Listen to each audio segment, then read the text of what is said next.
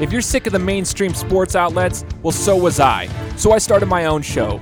I'm Shane Larson, and this is the Game Time Guru. It's different than other talk shows. I'm providing a panoramic view on sports so you can see them through a different lens. So buckle up and let's go.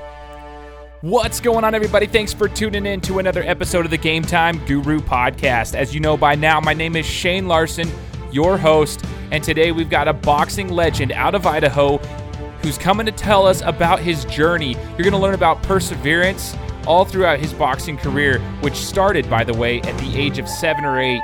He's going to tell us about the story of how that all got going. You're going to learn about his amateur career all the way through his professional career, talking about his training, the fights that he had, as well as the life lessons that he learned. You're not going to want to miss it. This is going to be a great show, and it's great for all those boxing fans out there, so tune in. What's going on, everybody? Thanks for tuning in to another episode of the Game Time Guru podcast. Today, I'm joined by a local boxing legend, Mr. Cleveland Corder, and he's going to share his journey with us. So, Cleveland, thanks so much for taking the time to speak with us today. Oh, no problem, buddy.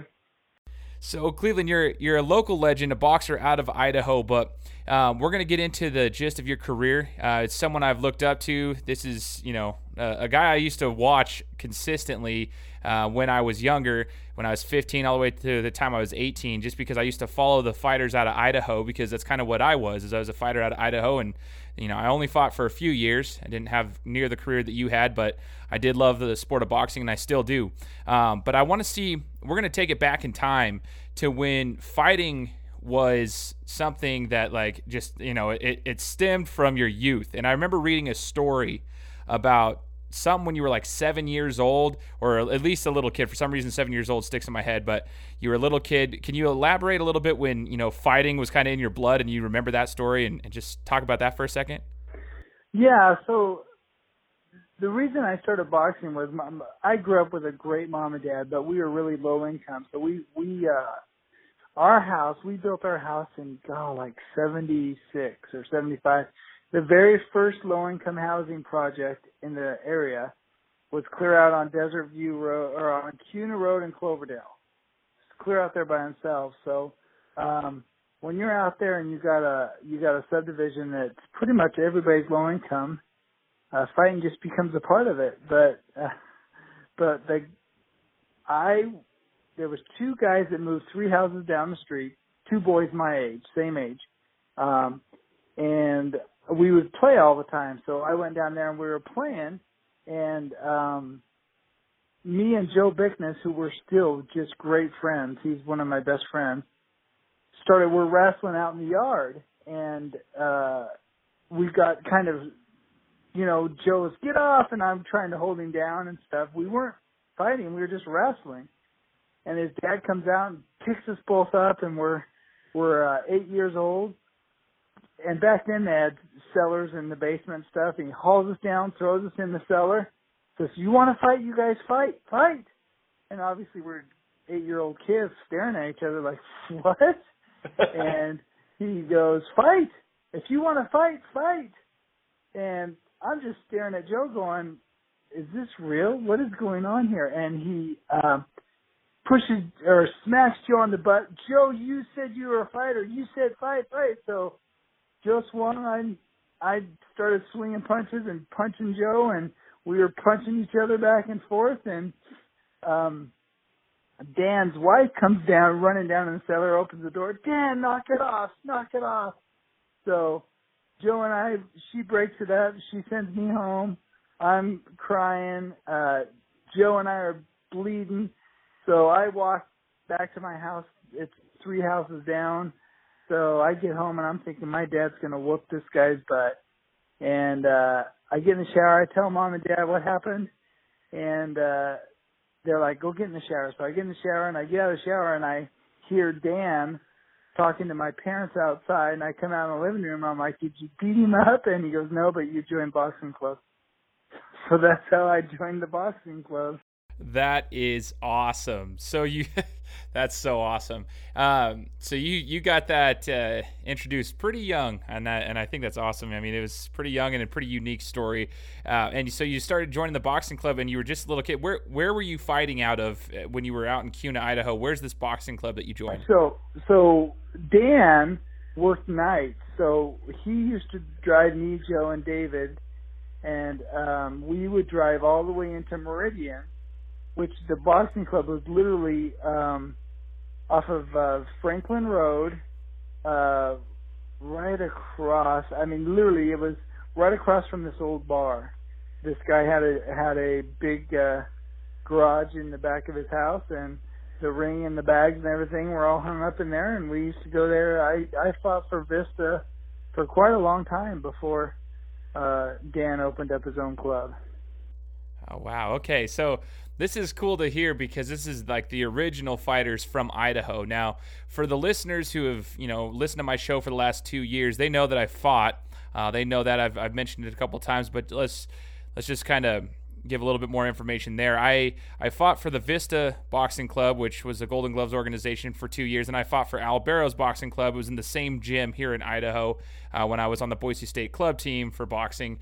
Um, and what people don't realize, Cleveland, is that there were some good fighters in Idaho. Obviously, you were one of them, and so we all looked up to you when we were younger guys. Uh, but there were some good fighters. People don't realize that there was some boxing talent around here in Idaho. But I kind of want to get your, you know, your input because you you not only boxed, you competed at a very high level through the amateur rankings. So I kind of want to get, you know, some some information on your amateur career and and how you decided to go you know go through the golden gloves tournaments and go through you know to at least the, to fight for the olympics and such uh, the qualifiers and whatnot. So can you elaborate on your your amateur career and how that all took off here in idaho? Yeah so this this will give someone some inspiration. I was a horrible boxer. When i was when i started i lost my first 13 fights. 13 fights in a row I lost but I every time I saw a kid win a boxing match, you got a trophy.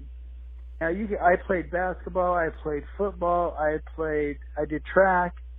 You didn't get anything unless you won the state championship, and then you get a little medal. And I'm seeing all these guys play all these games, and they're not getting nothing. But I see every time you box, if you win, you get a trophy, or a shirt, or a jacket, or something. And I just wanted a trophy so bad.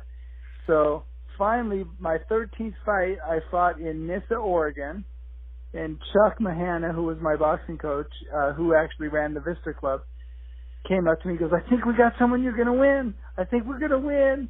And I'm like, I've heard that before, right? So I get in the ring, and I'm literally a, a foot and a half taller than this kid.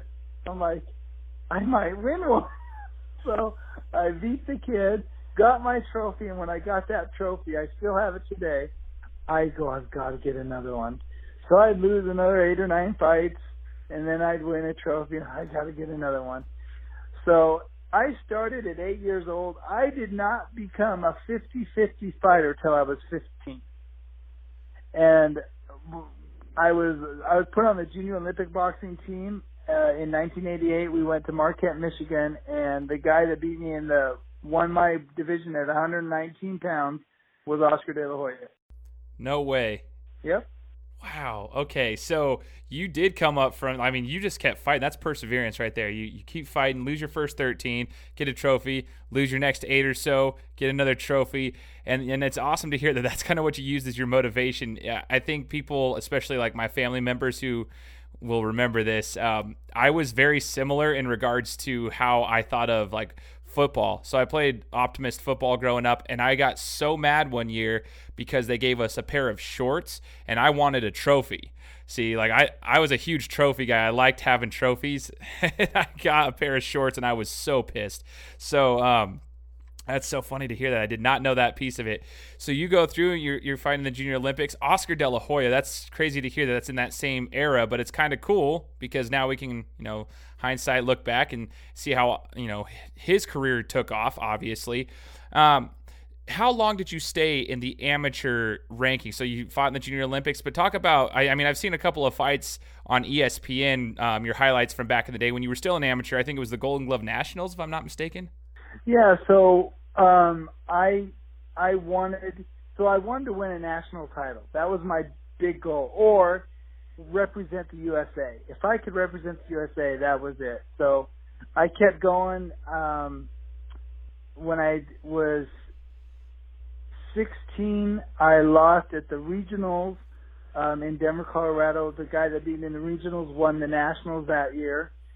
The guy that beat me, and I'm like, I can do this. So I I go in '92, I get a bronze medal, a silver medal.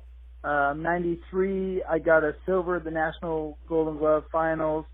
Um, I'm like, I gotta do this, but they, I got a call from uh, USA Boxing, and they wanted to put me on the United States boxing team, and I'm like, yeah, let's do it. So um, I fought USA versus Russia in Camp Lejeune, North Carolina, and uh, I was one of only three Americans to win that that that uh, fight. So after I beat Russia and you know you get the national anthem and everything, I felt like oh this is this is my career, this is great. So I went home. I said, man, I got to go back to school and get a job.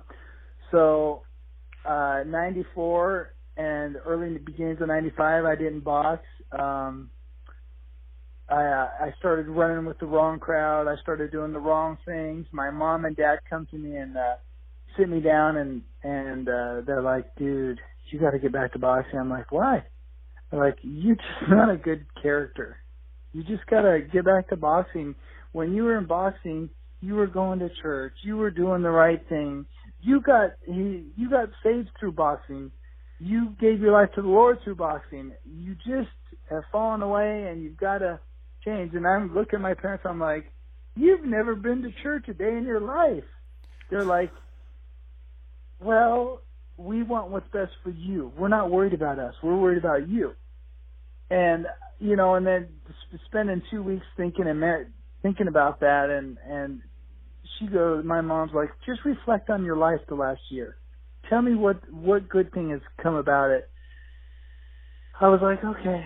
After a couple weeks, of minute, I said, all right, I'm gonna get back into boxing. So I started training. Uh, Chuck Mahana, who was my coach, um, his son Ty Mahana started training me. We uh, went to the PAL Nationals in '95.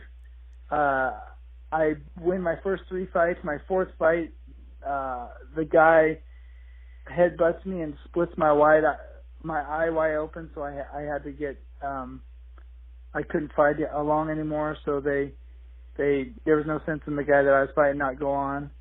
Um, I come home, I'm training. I I go to the U.S. Championships that year in 1996 for the Olympics. I lose to in the finals. I get another silver medal, for some, but I lose lose to David Reid, who I meet in the box off and uh, beats me, and he goes on and wins the gold medal in '96.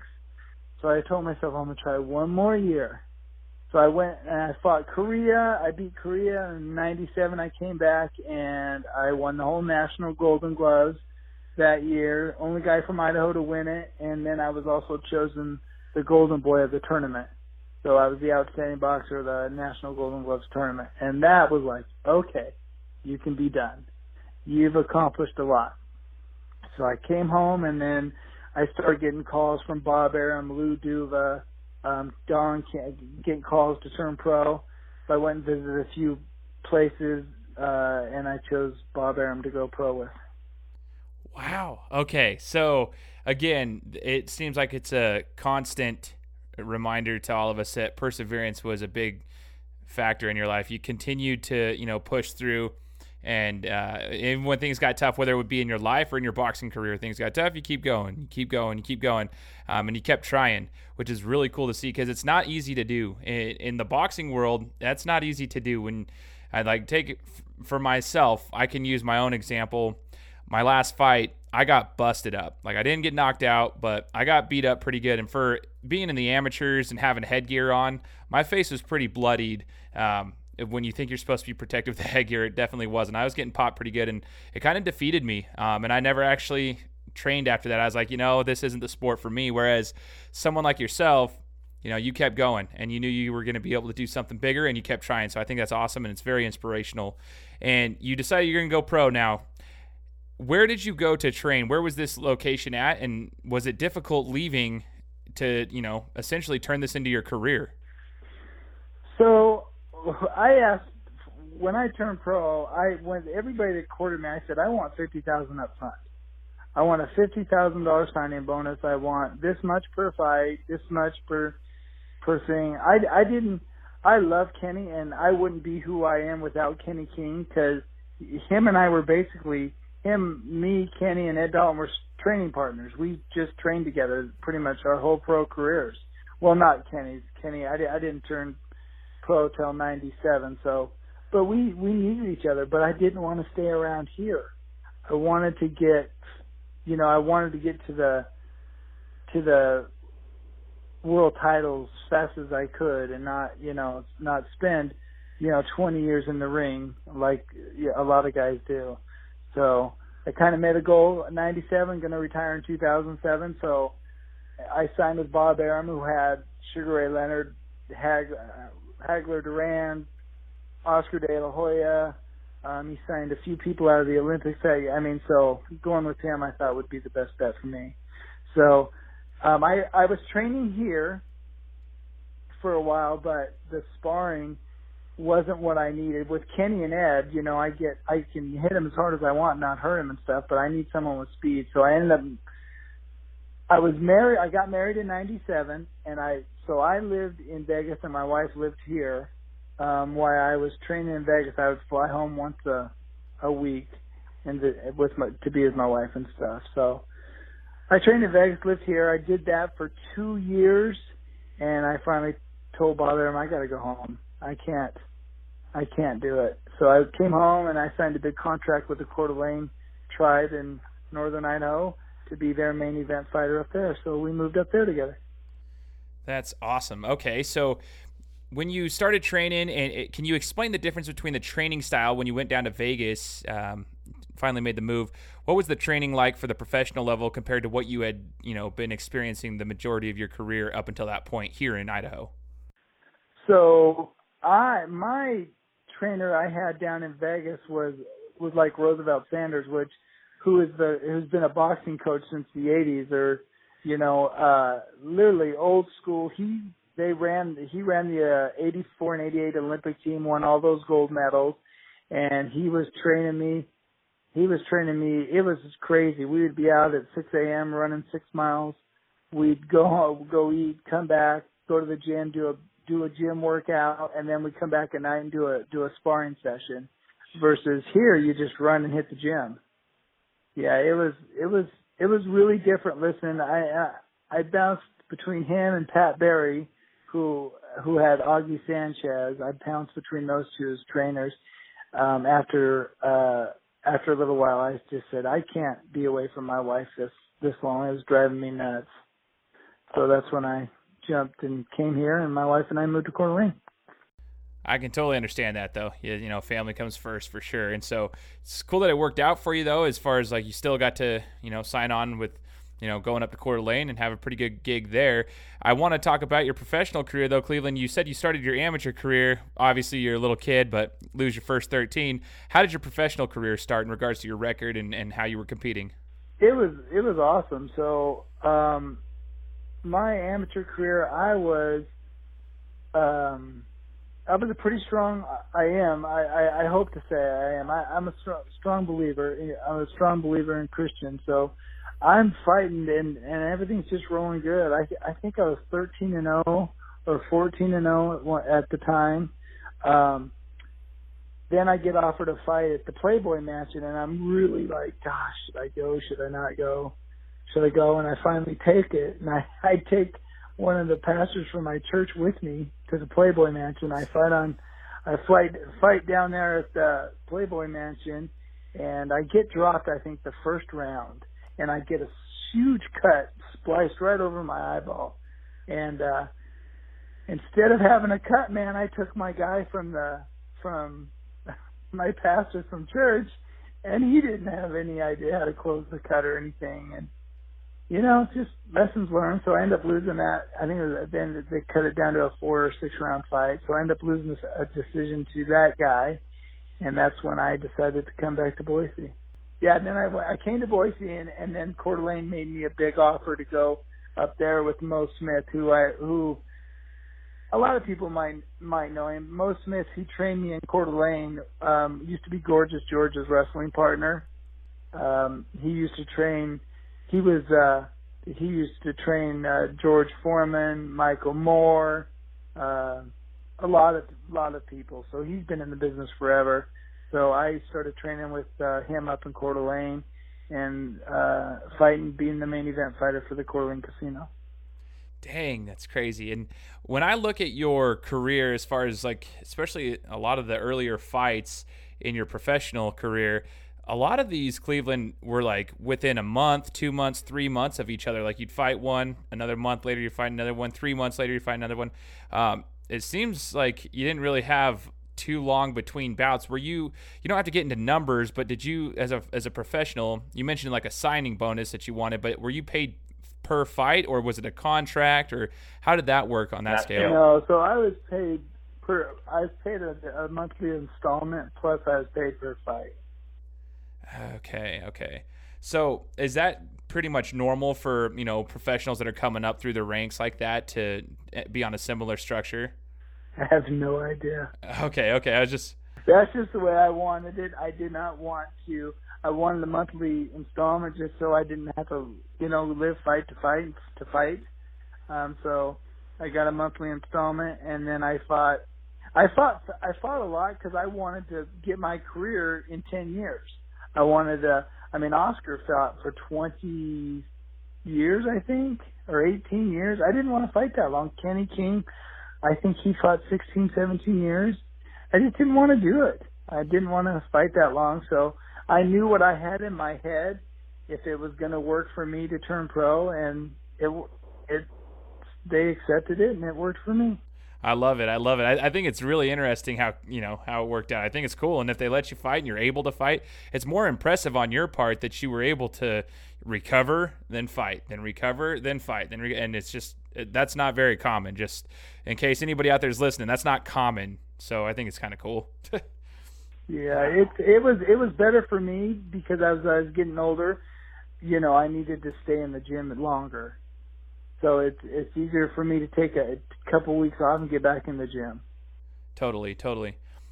All right, so Cleveland, you're going through your career. Um, I kind of want to bring up this this topic of, of a fighter that she, that she lost to twice, um, and it's Jesse Brinkley. The reason I want to bring up Jesse Brinkley is because for any boxing fan out there who you know paid attention to the sport back in the day, and I'm talking in my high school days. I'm a I'm a junior in high school when this was going on, but the Contender was a TV show.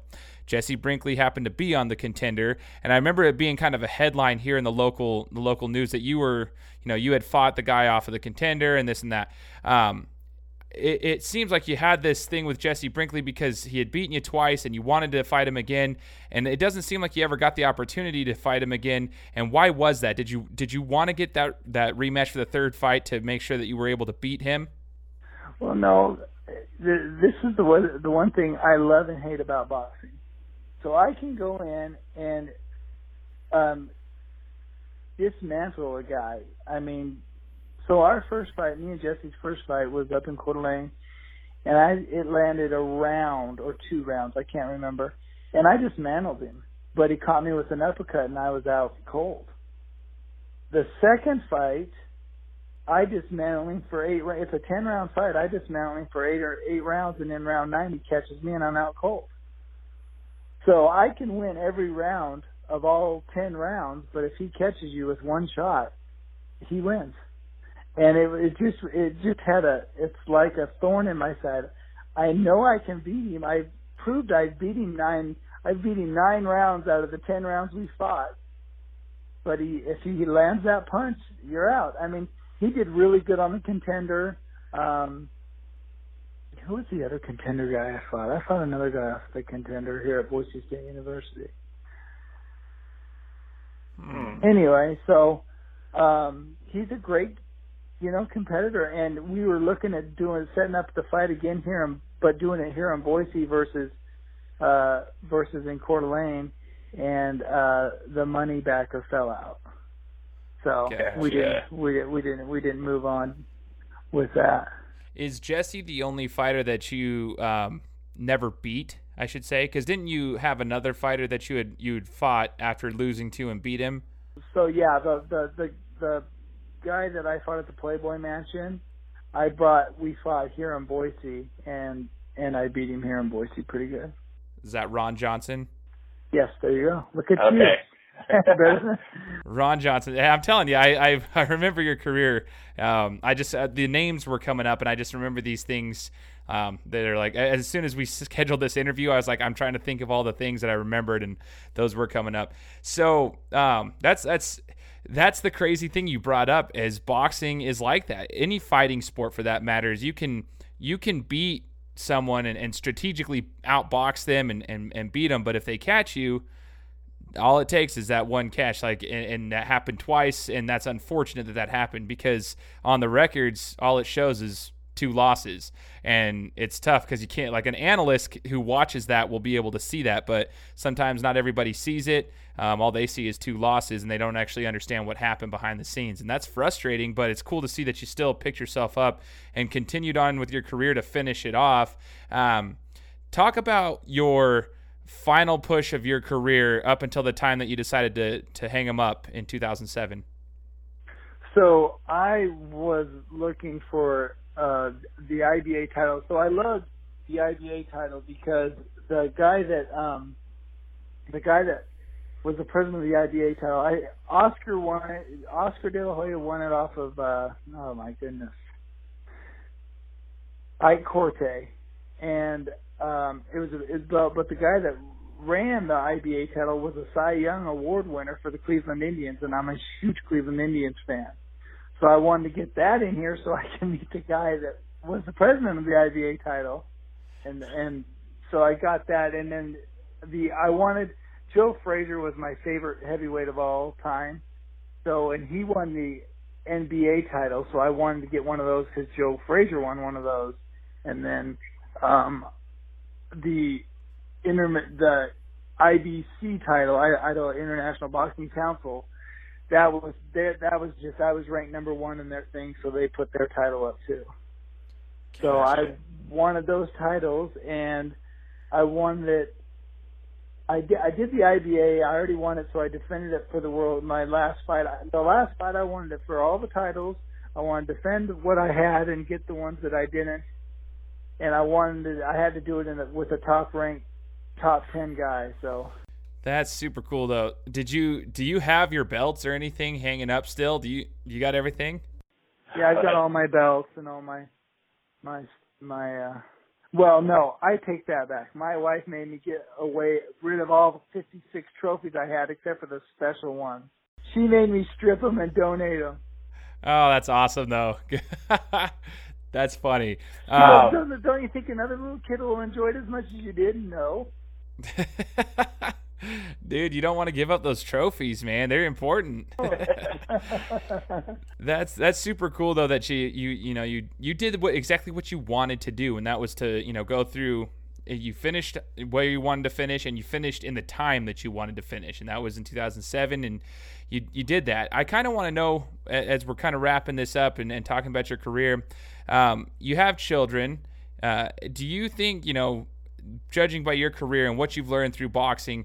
Do you want to allow your kids to fight or do you encourage that for for your kids or other kids do you do you encourage boxing and other fighting sports for the lessons that it taught you I, I encourage it. Like like I have a heavy bag hanging in my garage, and a double-ended bag, and a spring bag in my garage. I I will teach my kids how to fight or or to handle themselves. They they have my oldest, my 17 year old, and my 13 year old have chose not to box, and that's that's fine. That doesn't bother me a bit. But they will learn how to defend themselves.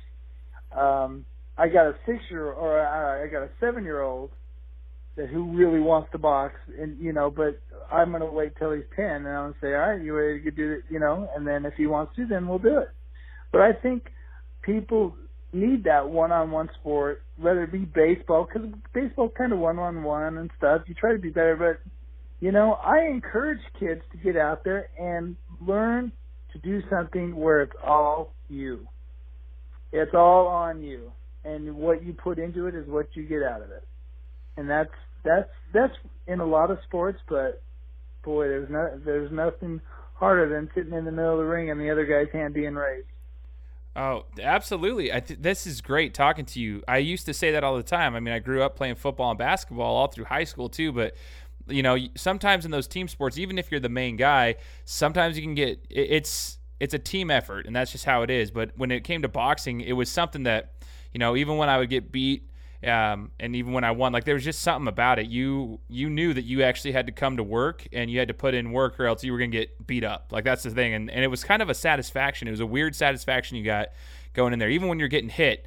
Like you you put the work in, and that's kind of like that's the reward. You either get hit or you hit somebody else, and it was just something I don't know. It's a weird satisfaction about it, but I totally agree with you. Now, Cleveland, if you could share with the listeners, you know the biggest lesson that you learned through boxing that you can actually translate to your your real life whether it be with work or anything else your you know relationships whatever anything a life lesson that you learned through boxing that you're able to you know transfer not not everything's going to go your way not everything's going to run perfect but i've learned in life that you can always turn lemon into lemonade. You can always make something better, even if it's not. You know, when I lost when I lost those national championships, every time, you know, there's always another day. The sun does shine again and stuff. And I, if I could tell my old self, don't dwell on it. Move on and do it. move on and and just do just get better next time. Is the the best thing I can tell you. You may fail in your business well, maybe that maybe that wasn't the business you were meant to be. There's always something else out there for you, and and there's always there's always a a, a brighter, shinier day the next day. I love it. I love it, and I appreciate you sharing your story with us. Is there anything you'd like to share before we sign off today, Cleveland? Don't ever cut yourself short. I I lost 13 fights in a row, but I always wanted that trophy. Always reach for your dreams. That's all I can say is reach for those dreams because you never know when you're going to catch them. I love it. And I appreciate you joining us, Cleveland. And for all the listeners out there, hope you enjoyed the story as much as I did. And uh, you guys know the drill. We'll talk to you guys next week. Guys, thanks so much for listening to another episode of my show. Now, if you could go and do me a favor, head over to iTunes, give me five stars, and leave me a review, it would be greatly appreciated. Thanks, guys. Appreciate your support.